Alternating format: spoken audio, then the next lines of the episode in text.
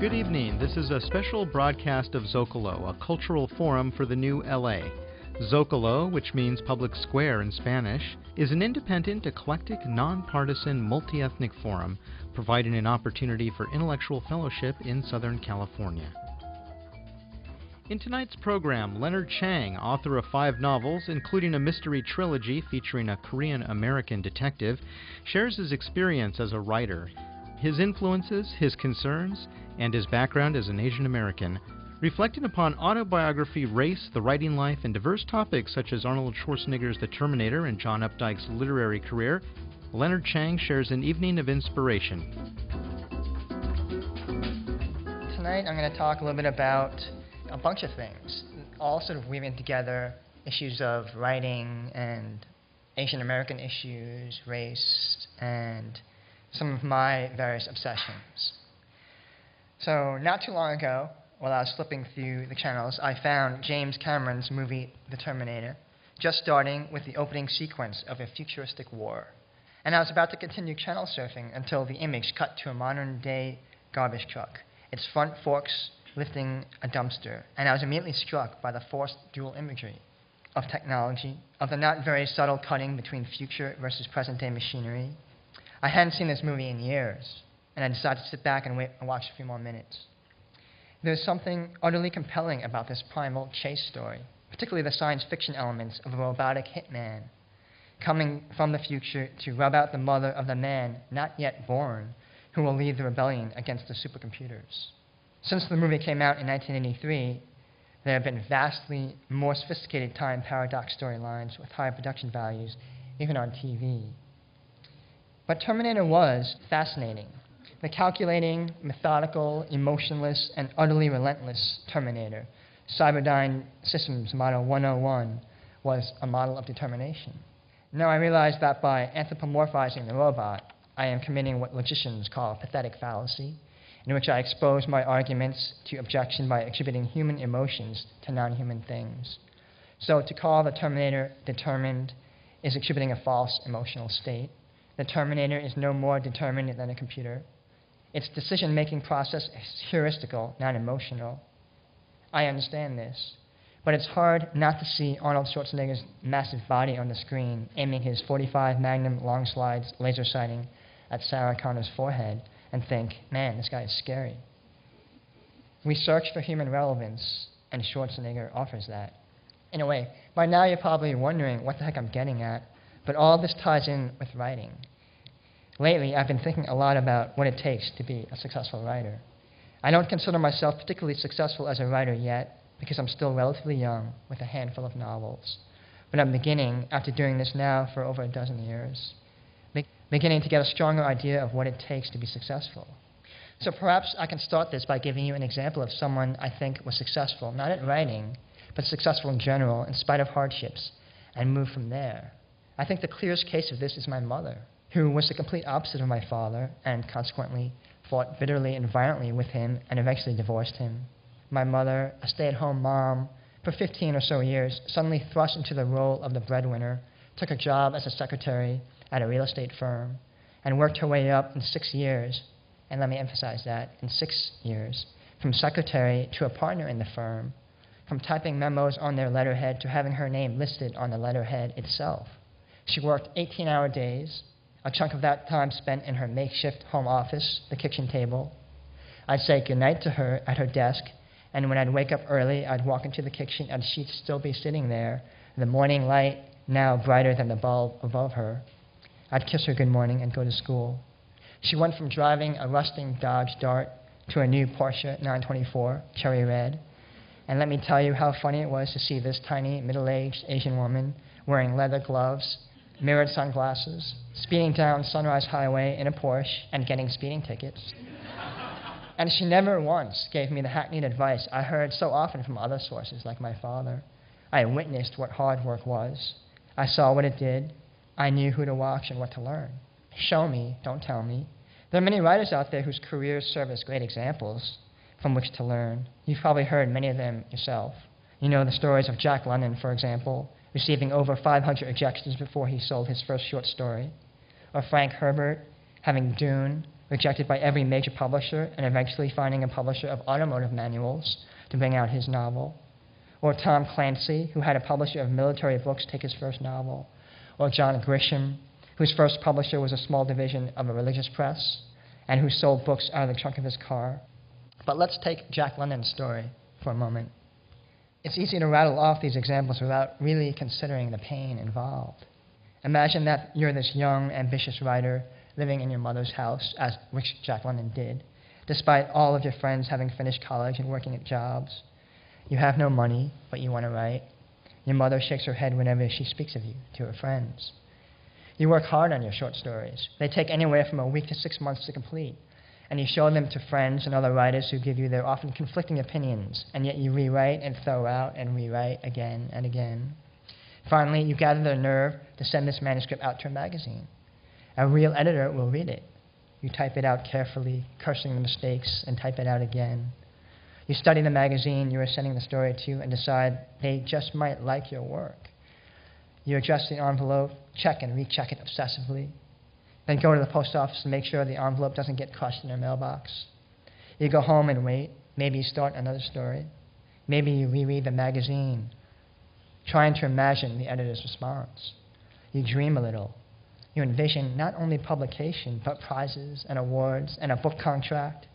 You picture yourself on a book tour, and men and women scream and faint over your presence, ripping off their clothes and throwing them at you at your book signing and you see yourself buying a big house on Mount Tam and a nice car, maybe even a Porsche 924. And you soon have a loving family and more books on bestseller lists and more fans, and eventually you receive the Nobel Prize for Literature. Stockholm, here you come. Then the story comes back in the mail with a small Xerox slip.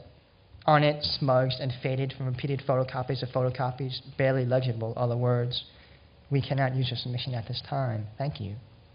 You check the envelope for something else. There isn't anything else except your story, which has been creased and crumpled in the mail. Your paperclip is missing. You're a little disappointed, of course, but figure, hey, they just don't know what they're missing. So you send it out again. You dream, you wait, and another rejection, and another, and another. Can you imagine now doing this 500 times with your mother shaking her head at you? Jack London did it. Was he nuts? Was he stupid? What makes a person willing to go through this kind of rejection? No one likes to be rejected, to be told you are simply not good enough. Please allow me to give you one more good example of this, a more contemporary one, to help illustrate my point. It's not as dramatic, but more relevant, and the example I have in mind is of John Updike. John Updike is the author of two dozen novels, half a dozen poetry collections, eight story collections, seven books of literary criticism, two plays, one memoir, five children's books, and books on art criticism and golf. He has said on numerous occasions that his goal is to produce, quote, about a book a year, unquote. And he has maintained that schedule, more or less, since 1958. He has won every major American literary prize there is to win, and has been translated into almost any language you can think of. He is, by most accounts, one of the most celebrated 20th century American writers. What's interesting about Updike is that his career started out as a promising but mixed one, a series of highs and lows that could have derailed, as it has, many other writers, and the range of critical reactions he has received throughout the early part of his career is astonishing. He has always had a strong, positive reaction from a small group of critics, beginning with his first book of short stories. But he has also provoked an equally strong, if not stronger, and certainly louder, group of protests from critics for whatever accolades he has received. But here's the point Updike continues writing. Less vitriolic reviews have frozen other writers, but these hostile reactions are barely a blip in Updike's literary radar. Part of it might have been that he does have positive reactions to encourage him. But even with these incentives, what compels a person to continue writing year in and year out for almost 50 years? What motivates someone to spend so many hours in front of a typewriter, alone with his thoughts, uncertain how his words will be received? That's the central question. And the answer, of course, is this John Updike is the Terminator. There's a scene in The Terminator when Reese and Sarah believe they have won. Do you remember this?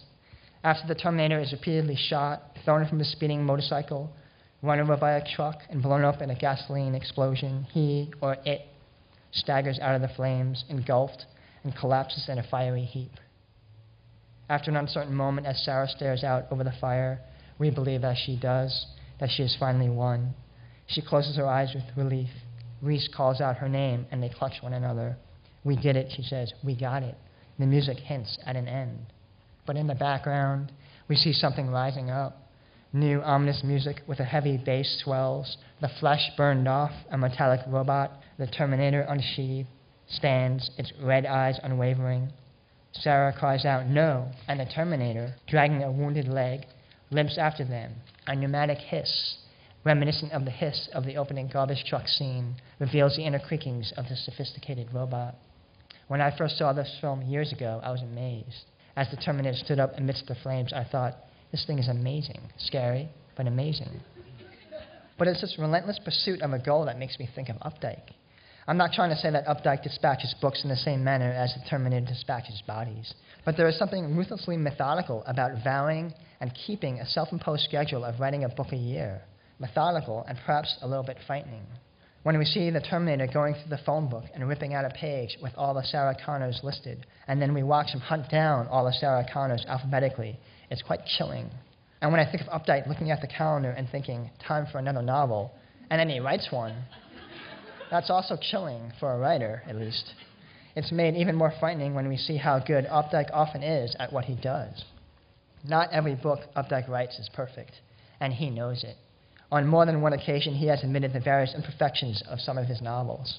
Regarding his novel, Marry Me, he says, quote, I didn't think the book well came off. It lacked the kind of playful, creatorly something of the novels that I'm proud of, and the novels by others that I enjoy possess. On the other hand, it did seem too good to lie fallow, and the second chapter had appeared in the New Yorker some years earlier, so I did bring it out. This was a revelation to me. Part of this might stem from his Depression era upbringing and a Protestant work ethic of never wasting anything, even a good chapter. But in the same way that the Terminator will go after Sarah Connors to get to the real one, Updike will allow imperfect novels to leave the study to fulfill a self imposed quota. This workmanlike approach, further reinforced by his bookshelf analogy, makes perfect sense when you study Updike's characters, most of whom have interesting but repetitive and routine jobs. In one frank interview in which Updike later claimed to have been on painkilling drugs, he admitted, quote, I'm a plugger, even the way Harry Angstrom sits in front of his linotype machine day after day reminded me of myself of the way I sit in front of the typewriter. He said this in 1971, 15 or perhaps 16 novels and six short story collections later, he continues to plug away, one book a year. Quote, It's not a man, it's a machine, Reese says to Sarah. It can't be bargained with, it can't be reasoned with, it doesn't feel pity or remorse or fear, and it absolutely will not stop, ever. Unquote.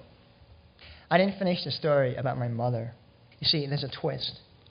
Not too long after she was made a partner, they brought in another partner, a man recruited from a different real estate firm. This new man and my mother didn't get along at all. First, he was bigoted, and though his racism was never overt, never manifested itself in ways that the other partners saw. My mother knew it from the comments he made to her, from the condescending attitude he often had toward her. Second, he was sexist, but in a business where your worth is determined not by your liberal or illiberal attitudes, by how much money you brought in, he was considered quite worthy. My mother and this man clashed often. She began to sense factions developing, conspiracies afoot.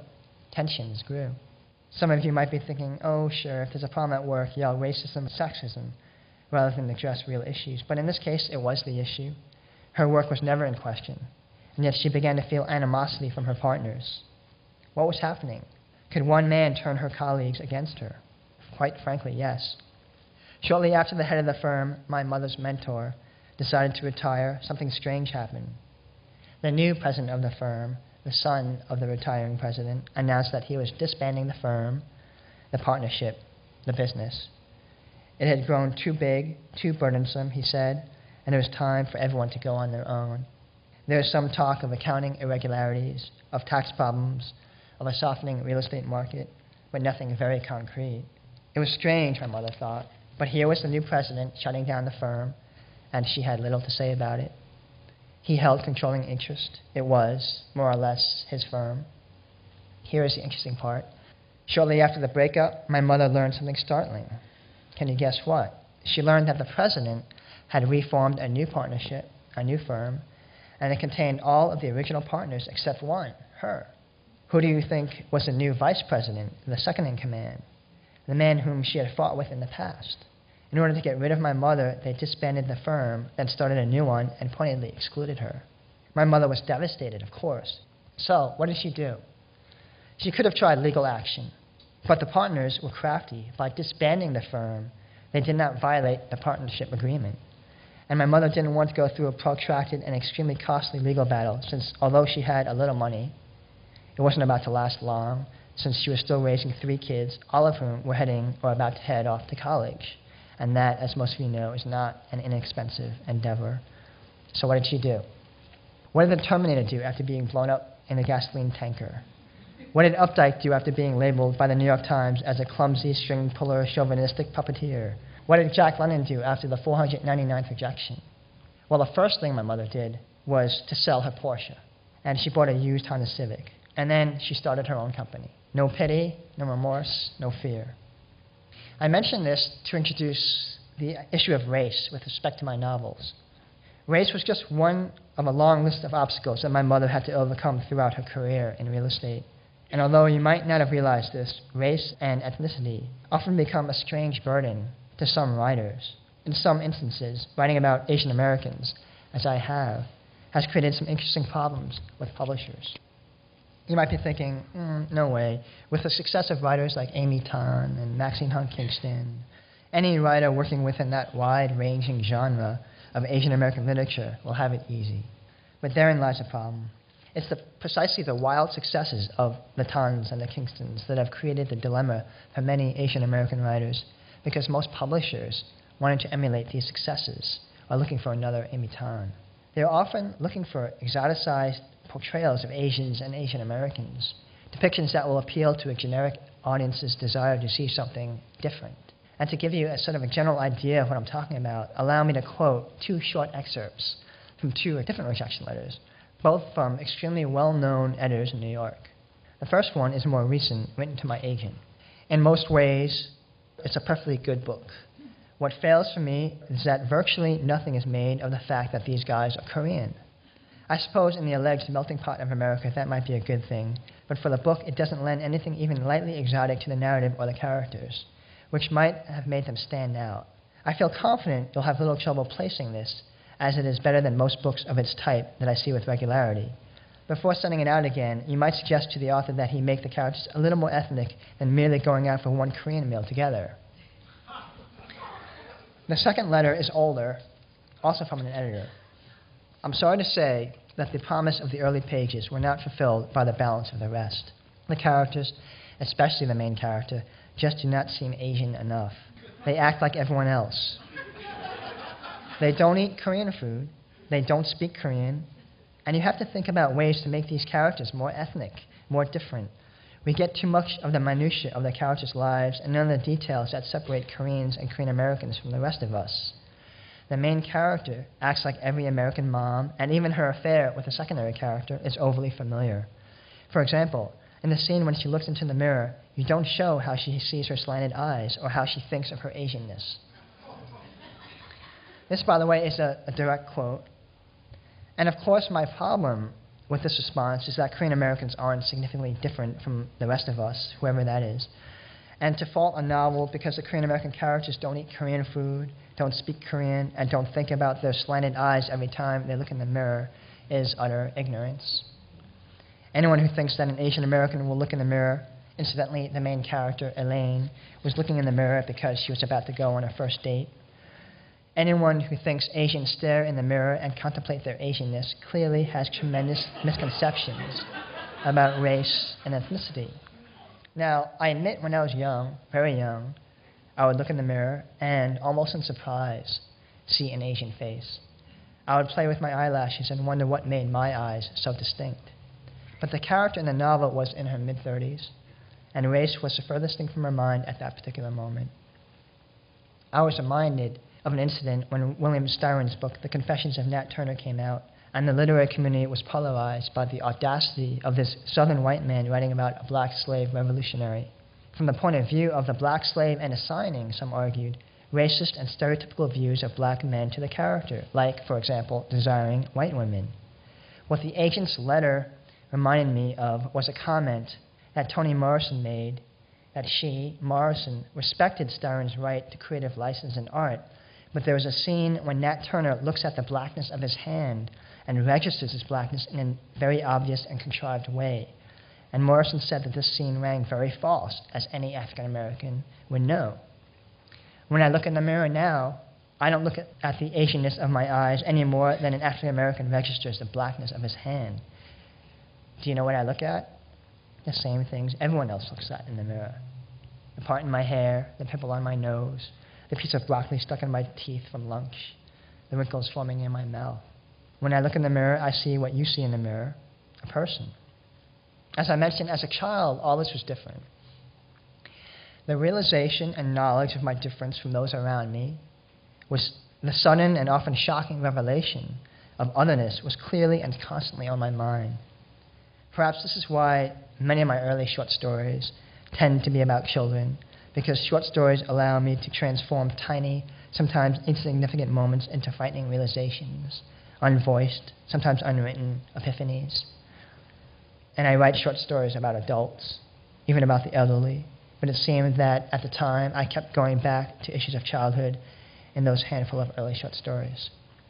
My novels are slightly different because of a novel's breadth and scope, because of the depth of characterization acquired and the length of history, stories, and development involved. I tend to shy away from writing strictly about children. But I think what ties everything together of what I've written thus far, regardless of the form, is that the characters' lives are often disconnected, estranged, hermetic. I can try to posit an elaborate theory of why I do this, relating to the experience of being Asian American and the attempt of my characters to resist the look of the other, existential alienation, or maybe even throwing in some anthropological observations about assimilation and acculturation, maybe the sublimated or not so sublimated racism. But I hesitate to intellectualize too much of what I do. That's not really my job, but the job of the critic or the reviewer. However, I will say this much. I don't believe that there's a true common Asian American experience, despite what we might hear from reviewers of popular Asian American novels. And although I'm sure we can find similar experiences of racism or immigrant difficulties, that this is not strictly an Asian American experience, and even the diversity within the term Asian America and the difficulty to categorize people who fall within that very broad classification should tell you how hard and how dangerous it is to produce such distinctions. This isn't to say that other Asian American writers are wrong or faking it when they write about communities as they know it, but when editors and agents start telling me what my novel should be like, I get worried. I was never really part of any Asian American community. I didn't even know any other Asian Americans until practically college. But that's not entirely true, because there was one boy in my school who was such a self hating ethnic that he used to beat the crap out of me whenever we saw each other. but that was pretty much the extent of my Asian American community. My parents did try to take me to a Korean church for a while, but I didn't know how to handle that, and ended up going to the movies while my parents went to the church, my, making my place of Sunday worship the movie matinees rather than the Valley Stream Methodist Church. A common connecting element of community is language. And here again, I find myself at odds with what I see and read in popular culture, either by or about Asian Americans. I can't speak Korean. I can't read Korean. I can't understand a word of Korean. My parents are immigrant Koreans, and the reason why I never learned their mother tongue was that I was developing a speech impediment when I was younger. And one of the prevailing theories of developmental language at the time when I was growing up was that having two languages at home confused the child. We know this now to be false. But my parents were told by doctors to speak one language to me. And of course, they chose English, the language around them. However, they still spoke Korean to each other. And I grew up not knowing a word of what my parents were saying to each other when they fought. And fight they did. And so, as I mentioned in one of my short stories, uh, the Korean language, for me, became associated with violence. What's interesting about all this stuff I've been rambling about is that it ties into my Allen Choice mystery trilogy, the third installment, Fade to Clear, appearing last year. This was not an e- easy series to get started.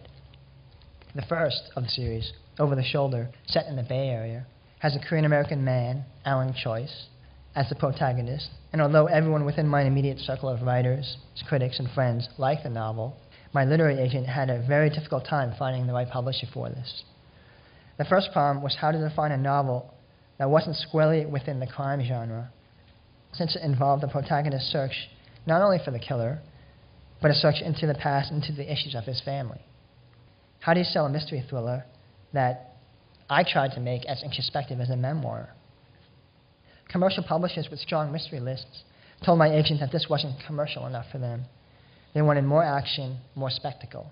Literary publishers, on the other hand, told my agent that this wasn't literary enough, clearly, since there are people running around for guns, for heaven's sake, and they couldn't put this alongside their literary novels.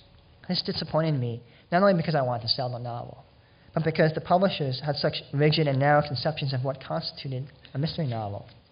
A mystery for me has requirements of form, not formula. A mystery doesn't have to have all action all the time. A mystery doesn't have to follow any rigid set of guidelines. No, for me, a mystery adheres to a general form, i.e., a crime is committed and we must discover the solution. In the same way that a sonnet, a haiku, or any kind of formal poetry has structural rules. The second problem was the presence of an Asian American protagonist that didn't fall into any of the categories the editors were familiar with. Bluntly put, when they realized the main character was Asian American, they expected an Asian American story, whatever that is. No, this isn't a story about assimilation and acculturation, about first or second generation Korean Americans trying to understand what it is to be an American and grappling with issues of race. The narrator is Korean American, but he is completely American. No, this isn't a novel about searching for identity within the context of being a racial minority and outsider. It's a novel about identity within the context of families, and just so happens that the protagonist and his family are Asian. Race was secondary to the novel. It wasn't about race, and this created some confusion. Some readers wanted more access into the Korean American community, but race, although an important component of the protagonist, wasn't the only component. Race was one facet of a multifaceted character. We are just not our race. So, by the third time the manuscript was rejected, my agent was puzzled. He had been certain that this novel would be snapped up. By the fifth rejection, he was getting a little nervous. We would read the rejection letters, and he kept saying to me, They don't get it. They just don't get what you're doing. By the twelfth rejection, he was downright gloomy. But I was undeterred. I faced many, many more rejections than that for my work. Well, luckily enough for me, there was an editor who saw what I was trying to do. And two printings later, translation sales to France, Japan, and Korea, a second novel, Underkill, published, and a third, Fade to Clear, receiving some of the best reviews I've ever received. I'm revealing all this to show you rather than tell you what should be obvious by now, especially if you are a writer and have aspirations to write. Remember this you have to be relentless. You have to be the Terminator, without pity, without remorse, and without fear. Thanks.